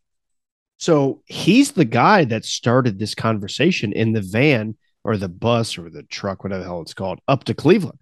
That's what my guy George brought up. He goes, Do you know who this guy DeColdest Crawford is? I'm like, What did you say? DeCold, eh, not to be confused with DeColdest beer at the tailgate. No, DeColdest Crawford. That's the best name. I, and I think you knocked it out of the park with pick number one. And my guy George will be happy with you. But yes, I think that's what the NIL is really designed for. It's to take advantage of these brilliant names. So Schepp goes with DeColdest Crawford. So I'm going to go. This probably isn't the I'm just scrolling through these. I'm gonna lose my mind, man. I might have to go to another Coors and struggle with that one too. But there's so many good ones. So I have another one here for you, and the one I this is too much, man. So there's a guy on Tulane. He's a I'm gonna go receiver as well. I'm gonna go receiver number one. The guy's name is Fat Watts. He's from Tulane. He's a six foot wide receiver. He's now played in 21 games. But I think Fat Watts is going to be my number one pick solely because when I saw that, I just, I had a lot of thoughts that weren't appropriate. So I won't share them on here, but I'm going with wide receiver Fat Watts. So who's your second pick? My second pick, and like I said, I'm ready to go with the NIL deals for these guys. And I hope to God, now this would be really tough for him to get uh-huh. but they should definitely partner with him at least regionally. Is a defensive lineman for UAB down in Birmingham uh-huh. named Fish McWilliams. That's I mean, the guy. he's ready to bring back that fillet of fish. He's he could sing the song that that fish on the wall sang. Yeah. If Fish McWilliams is singing, "Give me back that fillet of fish," I need me that fish. perfect. It was. It's perfect for him. I, that's the guy I wanted to go with first because I saw that, and I, I was just I wasn't I wouldn't say I was turned off, but I was just turned off by Williams because I was thinking there could have been a really good last name to go with Fish, like maybe The- the, uh, tacos. Remember Taco Charlton? Oh, that would be imagine? yeah. Yes, I, I, I'm a Cowboys fan. We took him in the first round right before T.J. Watt. So yes, I remember very you well. remember. So I- I'm Um, going to give you. Well, we'll do the NILs afterwards. I would just give you a name that won't make my list, but I think it's awesome. Tater Reed is a Oh, fantastic name, and if Tyler and was still chips, here, there they are. yeah. I if Tyler was still here, I was going to say if you have a second child, you should name him Tater. Yes, But he's that's not the guy that I'm choosing as my second pick. I was thinking Fish McWilliams because it sounds like the perfect McDonald's ad. yes, The, I just this it feels like a combination of Impractical Jokers and those uh Key and Peele skits. yes, yes. Remember? They're like- yes, Uh, whatever the names are. And then the last guy from BYU is like Nate Smith. yeah, so That's what this feels like. I'm looking for the one guy because I think it had something to do with pooping or farting. And as most people have known by now, by the t- there's another one. By now, I think everyone knows that I, I think those are funny. I think I have to go with this one. We're gonna go to Alabama, or as I like to call it, Abalama. And we're gonna go with Kool-Aid McKinstry. He's gonna be my second pick. Kool-Aid McKinstry. And if you're wondering what he could be associated with when the NIL, I'm thinking it's Sprite. No, I'm kidding. It's going to be Kool Aid. Oh yeah, oh no, that that's Kool Aid Mc, McKinstry right there. I mean, it's perfect. Get him in Family Guy. I, I love it. What what an awesome name, and it's it's spelled like the product. Like Yeah. it was perfectly. Again, somebody saw into a crystal ball and said, "This is exactly what he's gonna. Whether he's good or not at football, he's gonna make some NIL money when he's when he's uh, grows up." I'm thinking to myself, I don't have children or any prospects here in the near future. But do you think parents back in back in 02, do you think they had an inkling or a like a hunch? Like, I think if we name our kids excellent names, I'll bet you by the time they get to college, they could make some money off of this. Do you think that ever went through their mind? Because I'm I'm just gonna say this. My buddy Porter had his first child a couple of weeks ago. Again, congratulations to him. Porter named him Jack. I would be surprised if someone named their kid Fat or Fish. I would I would love it if I would name my son to coldest. Yeah. But like I can't look down at this cute little innocent newborn baby like, oh, you know what that looks like to me name wise? To coldest. Yeah. That's fantastic. It's awesome. All right, man. We're we're two in. What uh, what is pick number three for you? I'm gonna stick in the beverage department, and this guy plays defensive back for Okay. the Wyoming Cowboys. Okay. And why he's such a perfect name for this, A, is the NIL deals you could do, but the fit. If he didn't play for Wyoming, if this guy played for uh like Florida Atlantic, wouldn't be cool. But his name is Buck Coors. If that's not a. Wyoming cowboy, damn. Laramie, Laramie. I don't I don't know what is. I mean, that's it's perfect. You've got a lot of ways you can go with it. He's a very versatile NIL guy. Obviously, the home run you're looking for is Coors, right? You Yeah. you want to, to have him in a commercial where he tests out if the mountains are blue. That would be ideal. But Buck, you've got so many outdoorsy things you can do with Wyoming. I mean, hey, it's deer season. Here's Buck Coors. it's perfect. Oh my god! I think I'm a big swing and miss guy because as a big Coors Light guy, that should have been my number one. I thought you were going to go that way, actually. So you went with Buck Coors. That yeah, that is that's so obvious. Yeah, you could be a hunter, you could be a beer salesman, you could be both. I really swung and missed, and I didn't see him on on my sheet. I had to hit next a couple of times. This easily should have not only been my number one pick, but maybe our number one pick. And here's the guy. I'm I'm amazed he got to the third round. I'm very happy. This is a value draft pick here in the NIL best names draft. I'm going defensive lineman out of Boston College. And George, my guy down in Florida, will love this. And I'm glad I could get him in the third round, George. I'm going defensive lineman, Shitta Sillah. so this What is what I'm thinking. One, he could easily do anything toilet related. He could also do plumbing, but he could also do coleslaw. Shitta Sillah. Like, hey, if you had really rough and tough coleslaw, make sure you grab a porter john from Shitta.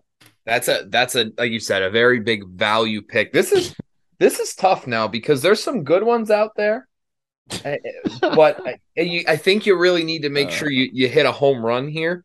You've got a lot of defensive guys outside of your I- number one pick. Yeah, we we've got two. We've got uh, you know our, we've got a, a nice D line. We we've got the defensive backfield. We've got a receiver. So now we need somebody to throw to DeColdest Crawford. And and what a better guy! There's no better guy in, in the NIL age to throw than General Booty reporting for duty. so he- he is absolutely my my my fourth pick. Could have definitely gone earlier. Um, let me read off. I pulled up his T-shirt, so let's do a little plug for for Okay. General Booty. He's really jumped into this. And oh, by the way, Oklahoma's lost two in a row, and he might actually have to be their starting quarterback soon. Yeah. If you are, are wondering, like Booty, why is that a, a- last name I remember before? Because he is the nephew of former USC quarterback John David Booty. Oh yeah, So yeah. That's yes. So that's kind of where this really comes from. And and Dillon Gabriel hasn't been great for Oklahoma since coming Yeah. over from Central Florida. But his t-shirts, he has four of them. One, I, a heart, booty, like the I love New York shirts. Yeah. The other one has him making a, a check at the line of scrimmage and it says booty call. the third one is is the line I used when I selected him, General Booty reporting for duty, and it's his a picture of him in his Oklahoma jersey or a, Yeah. a knockoff looking Oklahoma jersey because you can't actually use the college.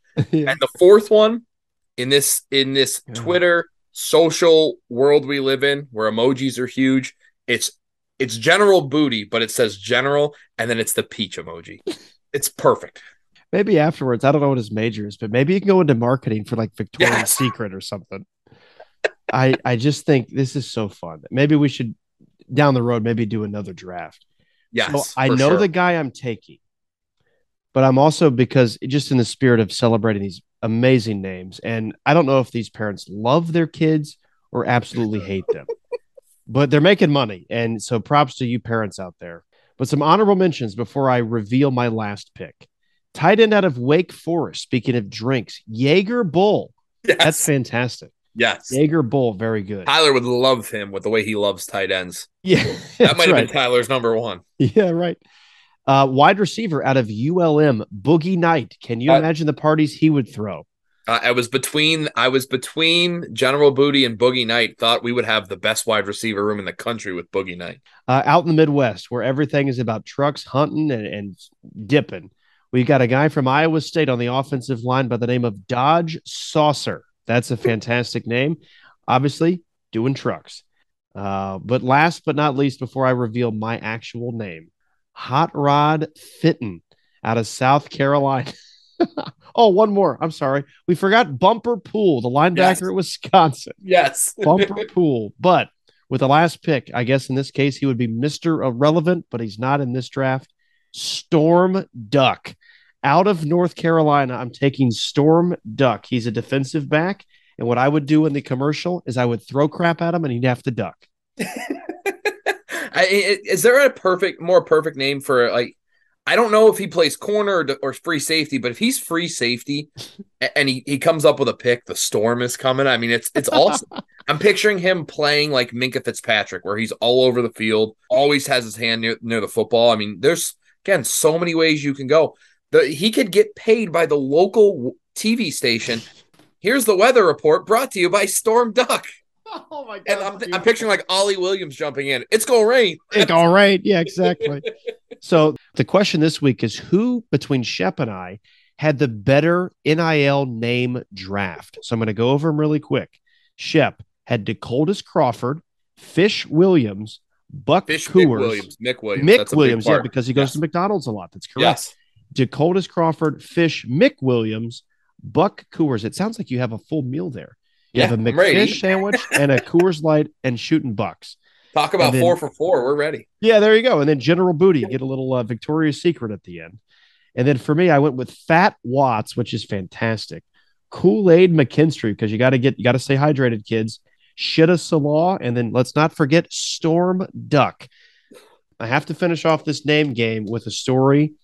We were in the van one day. We're going to a golf tournament. We just talked about random crap. We would talk about, you know, these golf prank calls. We could call the course, hey, do you have any left handed pull carts or what is your 14 hole rate? Crap like that. But then we started talking about like funny children's names, similar to what we just went over.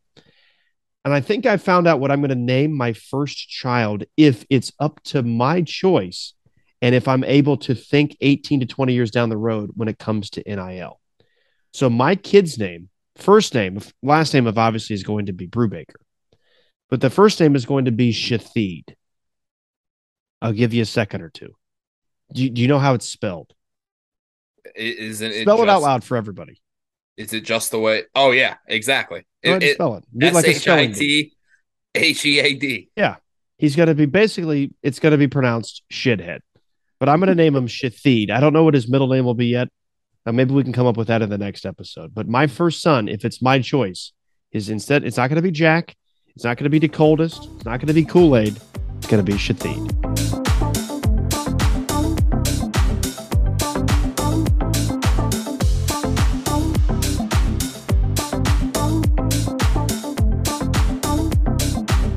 Rounding out the show as we usually do, and especially now with Schepp, we always try to make the last segment co host specific. And as we've done here the last couple of episodes, we're going to play another game of Stump the Schepp.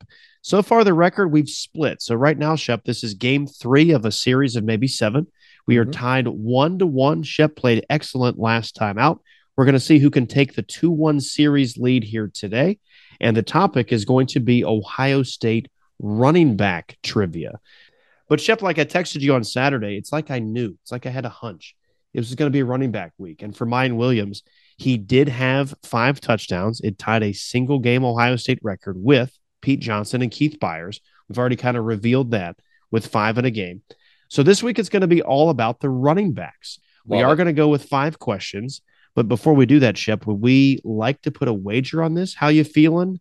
Uh, I know you you might have hinted this could be your last meal. So how do you want to to approach this? Do you want to win? Do you want to put a wager on it, or just for fun? I, I'm I'm happy either way today. Okay. I'll, I'll I'll I'll pass the buck course and let you uh you make the call here today. I say let's just do it for fun. I know you got four or five last week. I don't have a bonus question. Let's just see if you can get four or five this week. Yeah. But if you do get five out of five, like Wendy's, a little five for five here, maybe I go and dunk another Coors afterwards. I so if you go perfect, I'll dunk a beer. If not, it's just for fun. How about that? Sound, sounds like a plan. All right. So the first question is always something that I found very interesting, and it's going to be a simple true or false question. We've talked about Chris Beanie Wells and his similarities to our guy this year, Miyan Williams. True or false? Chris Beanie Wells, in the three games he played against Michigan, had a 50 yard or longer touchdown run in each of those three games. Ooh. In each of the three, It was 2006 through 2008. My gut tells me no, but I don't think you'd ask the question if he if this wasn't true. So I'm gonna go with true. It is true. It is very true. And it's weird because in those games in 2006, everyone remembers the one where he spun in the backfield and went down. And as you accurately said, got caught and tackled in the end zone. That was the start of it. And then I think in 2007, we won at Michigan like 14 to 3. And he Mhm. had like 200 some yards. He had a 50 yard touchdown run on that one. He did that three straight years, which I find just incredible. And Yeah. I think Beanie Wells might be one of the most underrated and not talked about great running backs at Ohio State. I, I think part of it with amazing. Beanie is what happened in the pros. Is you know he had that nagging foot injury. He didn't take the next step at a time when so many Buckeyes were breaking into the NFL, and now I mean Ohio State's right up there with Alabama in terms of guys on NFL rosters. Here's the next one. So there was a four year stretch where Ohio State did not have a running back as their leading rusher. Well, it was actually, excuse me, it was three out of four. My mistake. In this two year run and in three out of four years, who were the guys from 2009 through 2012 to lead the team in rushing that was not a running back? There was a guy in the middle there. Brandon Saine was the leading rusher in 2010, So the years I need nine. Okay, 11, and 12. Terrelle Pryor, Braxton Miller. That's correct. Yeah. I find it amazing that these guys, I mean, Terrelle Pryor, we know is an incredible runner. In 2009, he had 779 yards rushing. Mhm. But I find that wild that that was the leader. Yeah. Brandon Saine in 2010. This is even more insane. The leading rusher in 2010 was Brandon Saine. Would you like to guess what he averaged? It's or excuse be me, low. what he had total? It was very It's like low. Five twenty five. No, 337. Oh, That's amazing. that's, hard to do. That's extremely hard to do. I, I don't understand that at all. And then you look at Braxton Miller and he just he lit up everybody. Braxton Miller in 2012, 1271 yards rushing. He averaged 106 yards a game As a quarterback.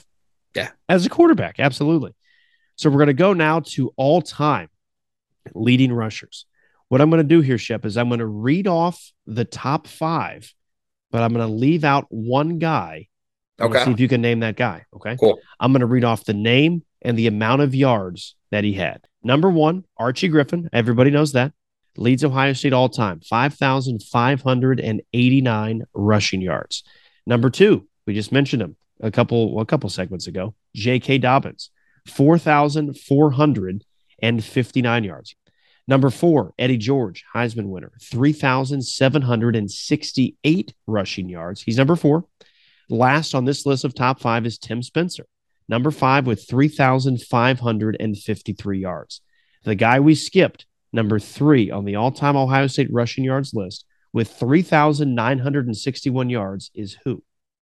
A couple I don't choices. think I need choices on this one because you have to think of this in terms of longe- longevity, and we had to be good enough for this guy to go nuts and, eat, if you will. So my answer is Ezekiel Elliott. That's 100% correct. Ezekiel Elliott, 3,961 yards.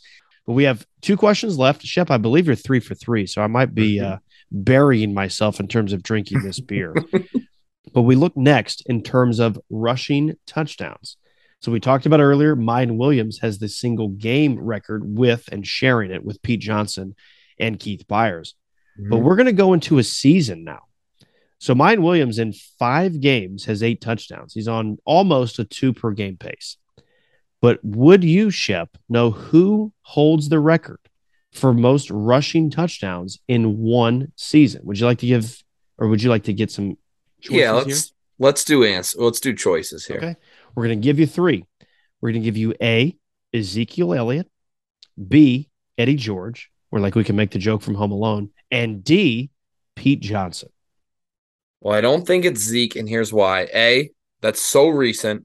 We both would have remembered that one off the top of our heads when it happened, just like we talked about with Olave. Even if you didn't remember the exact moment, you, you remember that. And I don't think you you would make somebody the answer choice twice.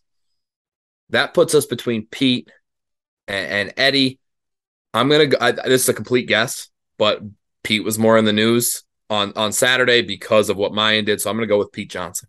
It is Pete Johnson, and he just cleared Eddie George by one. He had 25 touchdowns back in 1975, which is crazy because that was Archie's Heisman year. Right. And I find it very fascinating when you look through the record books. I do this way too often, by the way. When you look through the record books, Archie did not have a lot of touchdowns in his career in terms of what you would expect a Heisman winner to have Right. because Pete Johnson would take them all. Archie would get all the yards, as we've already talked about. He's easily the number one all time rusher in Ohio State history. But Pete Johnson just took them all. He had 25 touchdowns back in 1975, the year that Archie won the Heisman Trophy. And just to make it even more impressive and more cool, he also rushed for over 1,000 yards, 1,059 in a year that he didn't win the Heisman Trophy. His running back mate won his second. the yards take a little bit away from this comment I'm going to make. But was Pete Johnson the original Mike Tolbert vulturing everybody's touchdowns? Oh, he very well could be. Yeah, Mike Mike Tolbert would be a very good fantasy football running back, and I need him. I'm trying to think how we go with this. Uh, I think what we're going to do. I think we've talked touchdowns. Miyan Williams had 5 We're going Mhm. to stick in that category. We're going to talk in this theme of touchdowns. We're going to go career touchdowns, and we're going to spoil the lead. Pete Johnson is the all-time leader with Mhm. 56, and he also had 2,306 yards. We're going to make this hard on you because I really do not want to chug a beer. How many rushing touchdowns did Archie Griffin have in his Ohio State career? I'm going to need options here. Well, if you're going to need options, I'm going to have to find out what the answer is. So let me see if I can find it. Uh, this delay in the podcast is brought to you by Coors Light and a lack of preparation. Oh, okay, I found it. You want me to give you three? Yeah, that's fine. Okay. We're going to go with 22, 24, or 26. Which first and foremost, with those numbers, isn't it crazy that, that the man has two Heisman trophies with with that? Um, I also wish that, again, I've met Archie Griffin. He's got to be one of the best faces for a university in Yeah. all of college colleges. Forget athletics. But that's amazing to me. And I wish we Yeah. were alive to see and then appreciate his career because all that Schepp and I can appreciate is the fact that he's still the only two time Heisman Trophy winner. And I still hope for as long as we live, unless it's another Buckeye, that that remains the case. And with Bryce Bryce Young getting hurt, that might That might help. that one. Yeah. I just, it's wild to me that Pete Johnson is the Ohio State leader career for rushing touchdowns with Yeah. 56. And the and choices by a lot, gave if you- I remember right, too. I think he's up by ten or twelve on the next person. You're 100% correct. He is leading. You want to, this is the bonus question. It is 46. You're correct. Who is second? Is it Here's- Eddie George? No, it is not. It's Keith Byars. Keith Byars had 46 in his career. 46. That's awesome. The, the question here, number five how many touchdowns, rushing touchdowns? Is it 22, 24, or 26? I, I'm gonna go right in the middle for Archie and say 24. Oh, thank That's- God I don't have to drink. I'll give you I'll give you another guess. I don't have to drink. It's official. It's locked in. But it's not 24. Is it low or high? Is it 26? I- I'm gonna go high because I can't imagine he only had 22. Yep, it's 26. I find that crazy. That's nuts. And maybe for the older people that are listening and they're like, man, these young kids don't know crap. I would love it just to maybe talk with someone to be Yeah. like, hey, I know everyone talks about Archie. Tell me about Pete Johnson. yeah, I would love to know. I mean, was he just this big bruising back, like, you know, refrigerator Perry type? Like, was he just Right. unstoppable? I know a lot about Ohio State football and a lot about their history, but I think a lot of it goes back to my first season in Columbus, which was 1998. So that's just amazing to me that the Yeah. only two time Heisman Trophy winner who's celebrated and revered as a college football icon outside of Columbus only, only has 26 touchdowns in his career. Pete Right. Johnson had 26 in one season. it's it it's nuts to just. I mean, to think Pete. Yeah, Pete had what he has in his career one year. That's crazy to me. I think what I need to do, I need to, I think I need to take Denzel Burke off my wall of Buckeye Boulevard in my closet down in the basement. I think I need to go get a Pete Johnson 8 by 10 Love it. Think I need to do that. Love it. Uh, before we go, Schepp, as we usually do after the game. So you did get four, and that's great. So we're going to give you the victory, but it's also a victory for Bru because I don't have to one drink another beer or, God forbid, try to open the damn thing. But we have about four minutes left. Let's talk Michigan State. Michigan State seems to be really lost this season. They've already signed their coach to a 10 year deal. They, they seem to be really without an identity now that Kenneth Walker III is in the NFL. Mhm. I don't think we have to spend too much time on what we think will be an outcome win or loss. But what are you just looking for against Sparty, especially in the first road game of the year? you know, don't have a letdown. That's really my losing a game. Mhm. Having to deal with that and then exert like I love that we can we can pull guys in in the in the fourth quarter and just rest and because you don't want Miyan to have to have 20 plus carries every game or Trey to do the same thing. When you can keep this balanced and then let people sit, get everybody healthy because the worst thing that could happen is everybody else has had to carry a little too much of the load without Jackson and, and Trey for this last week. They get a little worn out. You get Mhm. those guys back, and then you don't have top tier guys around them anymore because they're either hurt, tired, all of that stuff. So for me, it's it's going to be a void, a letdown. Like you said, a true road. I'm going to do test in air quotes because I don't think Michigan State's a test and a barometer ch- test. But if nothing else, to go play in a decent college football environment and and make sure again you don't have a letdown. I'm with you. My goal is I want to learn the depth chart some more. And when I say that, I mean, let's get CJ. Mhm. Uh, let's get the guys healthy. Let's get them some reps. Let's get them a road test, maybe in quotes, but let's get them out of there. I want to see like what we saw against Wisconsin come out hot, bury them early, maybe play a half, a series into the third quarter, And let's see what Devin Brown can do under center. Let's see what Mhm. Kyle McCord can do. Because let's be honest, folks, at the end of this year, someone next year will be under center and it's not number seven. Yeah. So I want to see if these guys can can fling it. Because I remember my first impression of CJ Stroud was at Michigan State. And he ran that like 45 yard little scramble for a touchdown. I'm like, that's our next quarterback. Mhm. Maybe this is the game we see Kyle McCord, like, hey, that guy's got something more than I thought. Or maybe Yeah. Devin Brown. I want to see maybe a little more of Dallan Hayden. Or maybe my guy TC, don't call me Jason Caffey.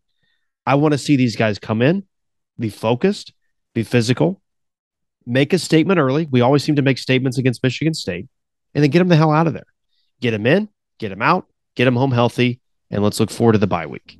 Well, that about wraps it up, folks. Thanks to my company today. For my co host, Chris Shepner, and guests Tyler Reed and Kevin Berger, I'm Matt Brubaker.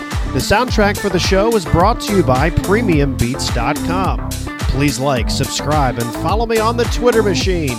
Personal at MattBrew3, the show at Brew and Company. Thanks so much for listening, and remember, life isn't about the people you meet, but about the company you keep. Until next payday, cheers.